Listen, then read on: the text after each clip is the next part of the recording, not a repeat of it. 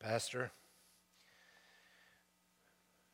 We have been in a sermon series here at PUMC for a little while now called uh, Google It.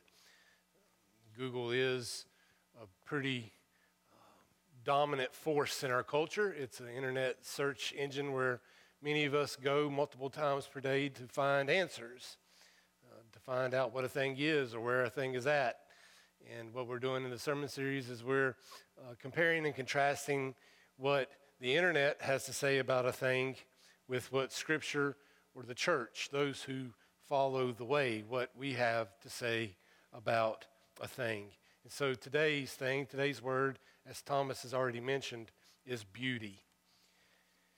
We're going to uh, the beginning, the beginning of the book, the beginning of things Uh, for our reading this morning, Genesis chapter 1.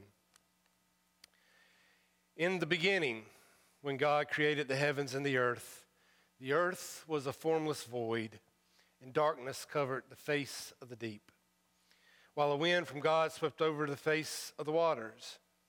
Then God said, Let there be light. And there was light. And God saw that the light was good, and God separated the light from the darkness. God called the light day, and the darkness he called night. And there was evening, and there was morning, the first day. And God said, Let there be a dome in the midst of the waters, and let it separate the waters from the waters. So God made the dome and separated the waters that were under the dome from the waters that were above the dome. And it was so. God called the dome sky, and there was evening and there was morning the second day. And God said, Let the waters under the sky be gathered together into one place, and let the dry land appear. And it was so. God called the dry land earth, and the waters that were gathered together he called seas. And God saw that it was good. Then God said, Let the earth put forth vegetation, plants yielding seed, and fruit trees of every kind on earth that bear fruit with the seed in it. And it was so. The earth brought forth vegetation, plants yielding seed of every kind, and trees of every kind bearing fruit with the seed in it. And God saw that it was good. And there was evening, and there was morning the third day. And God said, Let there be lights in the dome of the sky to separate the day from the night, and let them be for signs and for seasons and for days and years, and let them be lights in the dome of the sky to give light upon the earth. And it was so. God made the two great lights, the greater light to rule the day, and the lesser light to rule the night and the stars. God set them in the dome of the sky to give light upon the earth, to rule over the day and over the night, to separate the light from the darkness. And God saw that it was good. And there was evening, and there was morning, the fourth day. And God said, Let the waters bring forth swarms of living creatures and let birds fly above the earth across the dome of the sky. So God created the great sea monsters and every living creature that moves of every kind, with which the waters swarm, and every winged bird of every kind. And God saw that it was good. God blessed them, saying, Be fruitful, multiply, fill the waters and the seas, let the birds multiply on the earth. And there was evening, and there was morning, the fifth day. And God said, Let the earth bring forth living creatures of every kind, cattle and creeping things, and wild animals of the earth of every kind. And it was so. God made the wild animals of the earth of every kind, and the cattle of every kind, and everything that creeps upon the ground of every kind and God saw that it was good. And then God said, Let us make humankind in our image, according to our likeness. And let them have dominion over the fish of the sea, and over the birds of the air, and over the cattle, and over all the wild animals of the earth, and over every creeping thing that creeps upon the earth.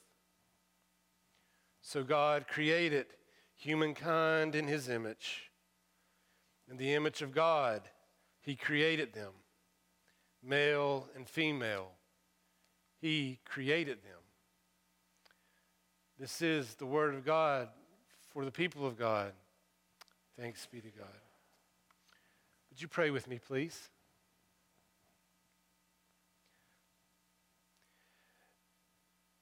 God, we join with all the other created things in our worship of you this day.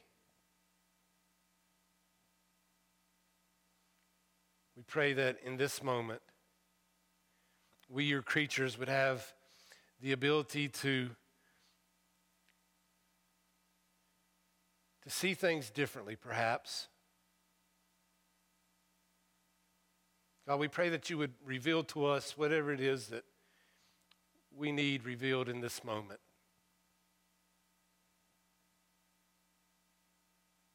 May your preacher be nothing more than just a vessel, an instrument of your grace.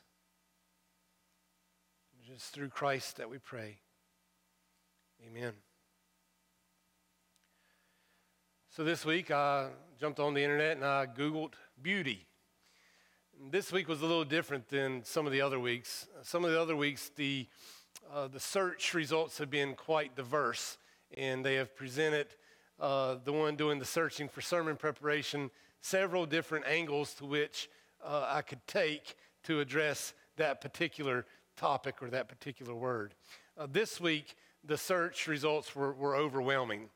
I typed in beauty and I was inundated with different links to click for beauty products.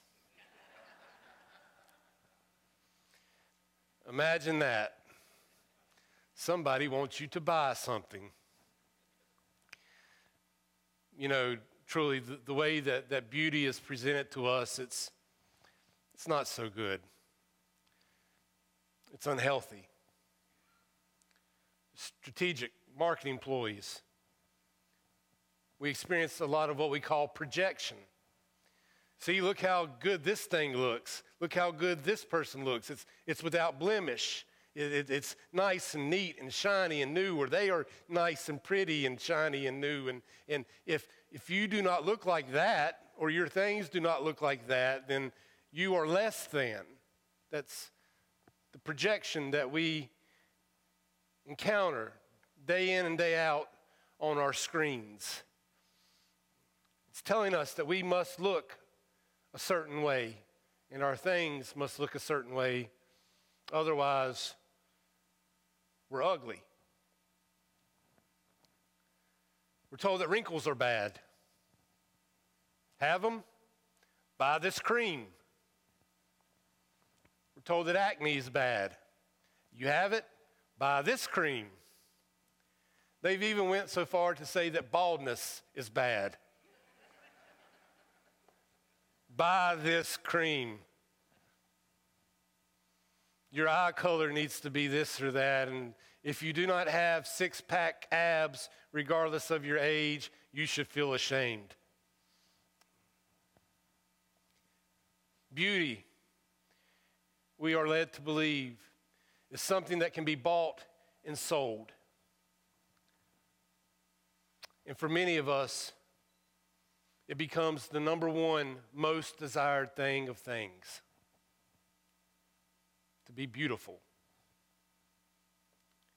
Globally, it's estimated that last year, $382 billion was spent on beauty products. 382 billion, that is billion with a B, and that is a lot. And all in the name of acquiring some level of beauty that we are led to believe that we can buy, and indeed we should buy at any cost, or else we be ugly. We have the beauty bug so bad that many of us won't even buy a, an ugly piece of fruit. Like we want our produce to be pretty. We'll dig and dig and dig through a produce bin looking for that one piece of fruit, that one piece of produce that doesn't have a blemish on it, the pretty produce. Because somehow we've been conditioned to believe that if it looks good, if it, if it does not have blemish, then it must taste better than all the other produce. You know, our, our concept of, of beauty is, is messed up. It's messed up. And so I went to the scriptures to, to try to reconcile things and to see what's revealed there about beauty. And, and to my disappointment, beauty's not talked about in the scriptures in a way that's all that different than the way that we talk about it now. In fact, the word beauty only comes up a few times in the book, uh, whereas the word beautiful does come up quite a bit but not in a way that is all that contrary to the ways in which we already talk about beauty these days. There are a few references about the value of inner beauty in Scripture and how inner beauty kind of exceeds this external beauty. And there are numerous instances where beauty is used in the Scriptures as a way to challenge people to live a more godly life. For example, uh, the prophets often talk about the beauty of a person, place, or thing being laid waste because of the failure of the people to live in a godly way. Yeah, that's how beauty is talked about in Scripture. Explicitly, anyway. Beautiful things laid waste because of individual and collective sin. But other than that, in an overwhelming fashion, Scripture just mentions beauty to talk about pretty things and pretty people. He had a beautiful wife. This was a beautiful land. Not all that different. It's nice, it's neat, it's shiny, it's pretty. Some people and things are beautiful, while others are not thus making them ugly. That's the narrative. So, after doing my Google and my scripture research on beauty this week, I realized I was in trouble. But thankfully, we have a long, long history in the church of talking about beauty. For so long as there has been Christian thought, there have been Christian thinkers who have been taking the whole narrative of Scripture and considering what is beauty. So, even though Scripture does not define beauty, in fact, seldom if ever does Scripture offer any definitions, those who engage the Scriptures in deep and meaningful ways have still been gleaning notions of beauty from the Scriptures for centuries. It has been a very prominent, prominent topic in Christian thought. And it should be.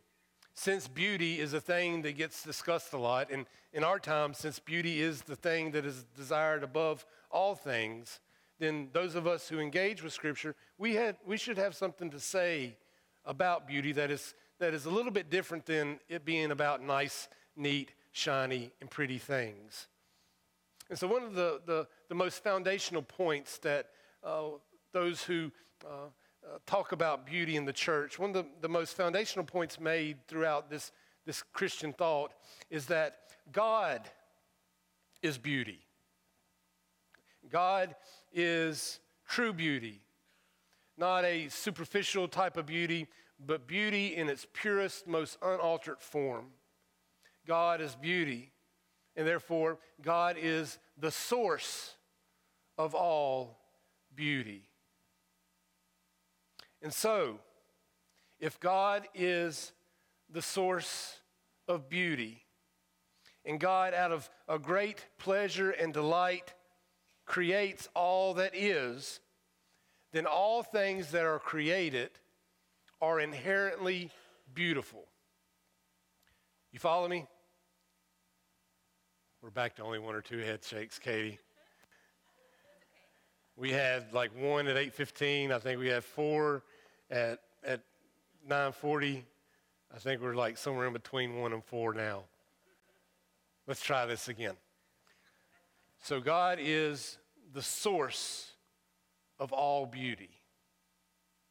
And if God, out of God's grace and delight and pleasure, creates as the source of beauty, then everything created is inherently beautiful. We got a lot more. We're trending in the right direction. Yeah. Yeah. At least 100 billion galaxies. At least 100 billion galaxies created. Beautiful. Who knows how many suns and moons and stars? Created. Beautiful. An, old, an untold number of, of, of planets.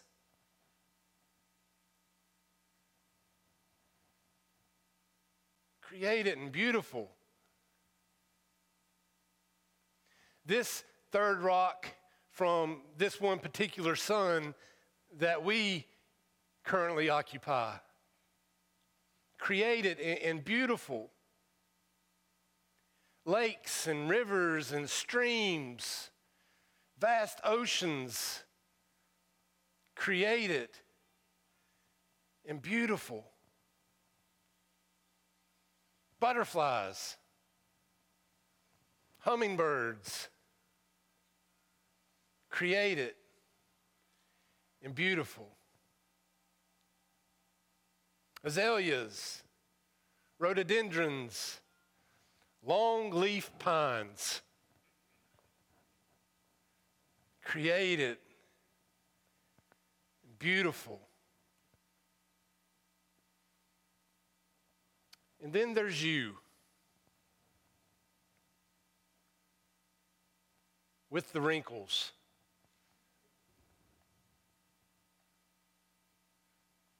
with the baldness.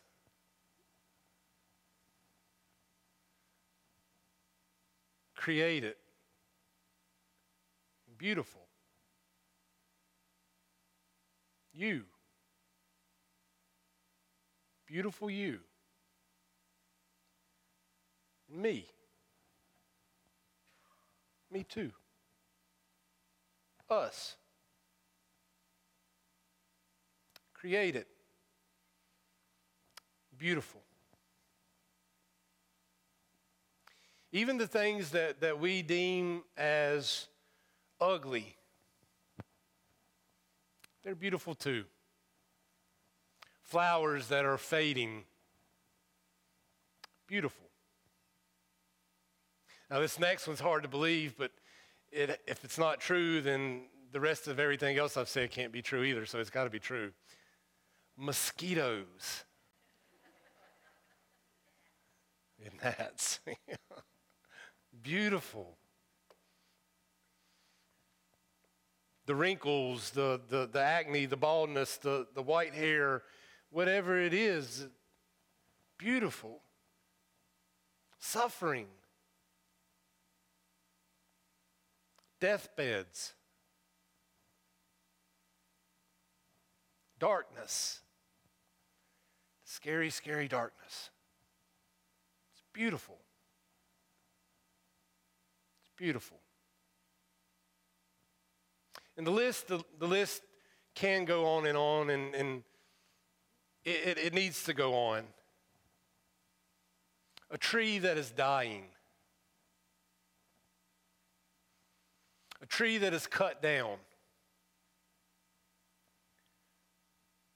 A tree that is fashioned into a cross.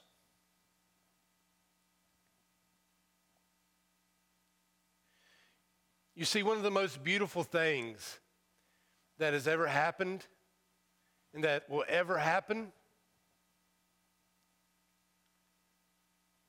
It happened through an ugly death on a cut down tree.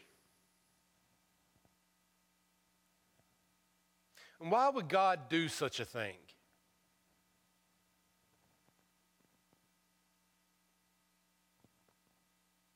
Well, it's because God loves beautiful things.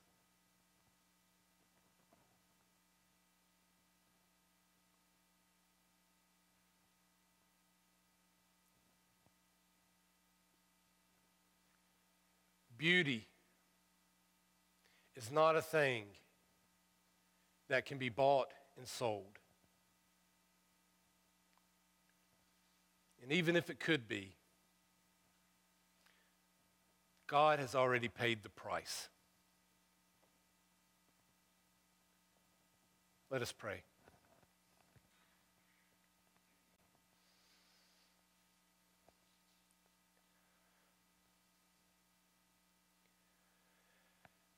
God, help us to see the created world around us as you see it.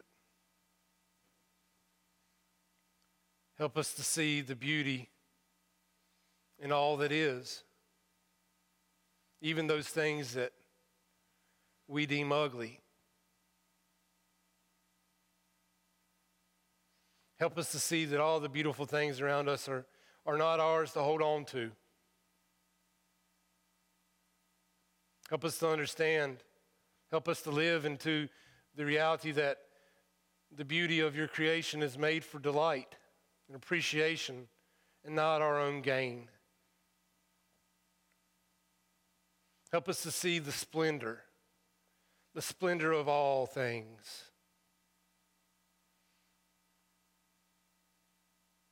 Help our vision of the world to be open to see the beauty of the here and now. So that we can also, through experiencing the beauty of the here and now, catch a glimpse of the beauty of the infinite. We ask this in all things through the beautiful crucified Jesus Christ our Lord. And all God's people say, Amen.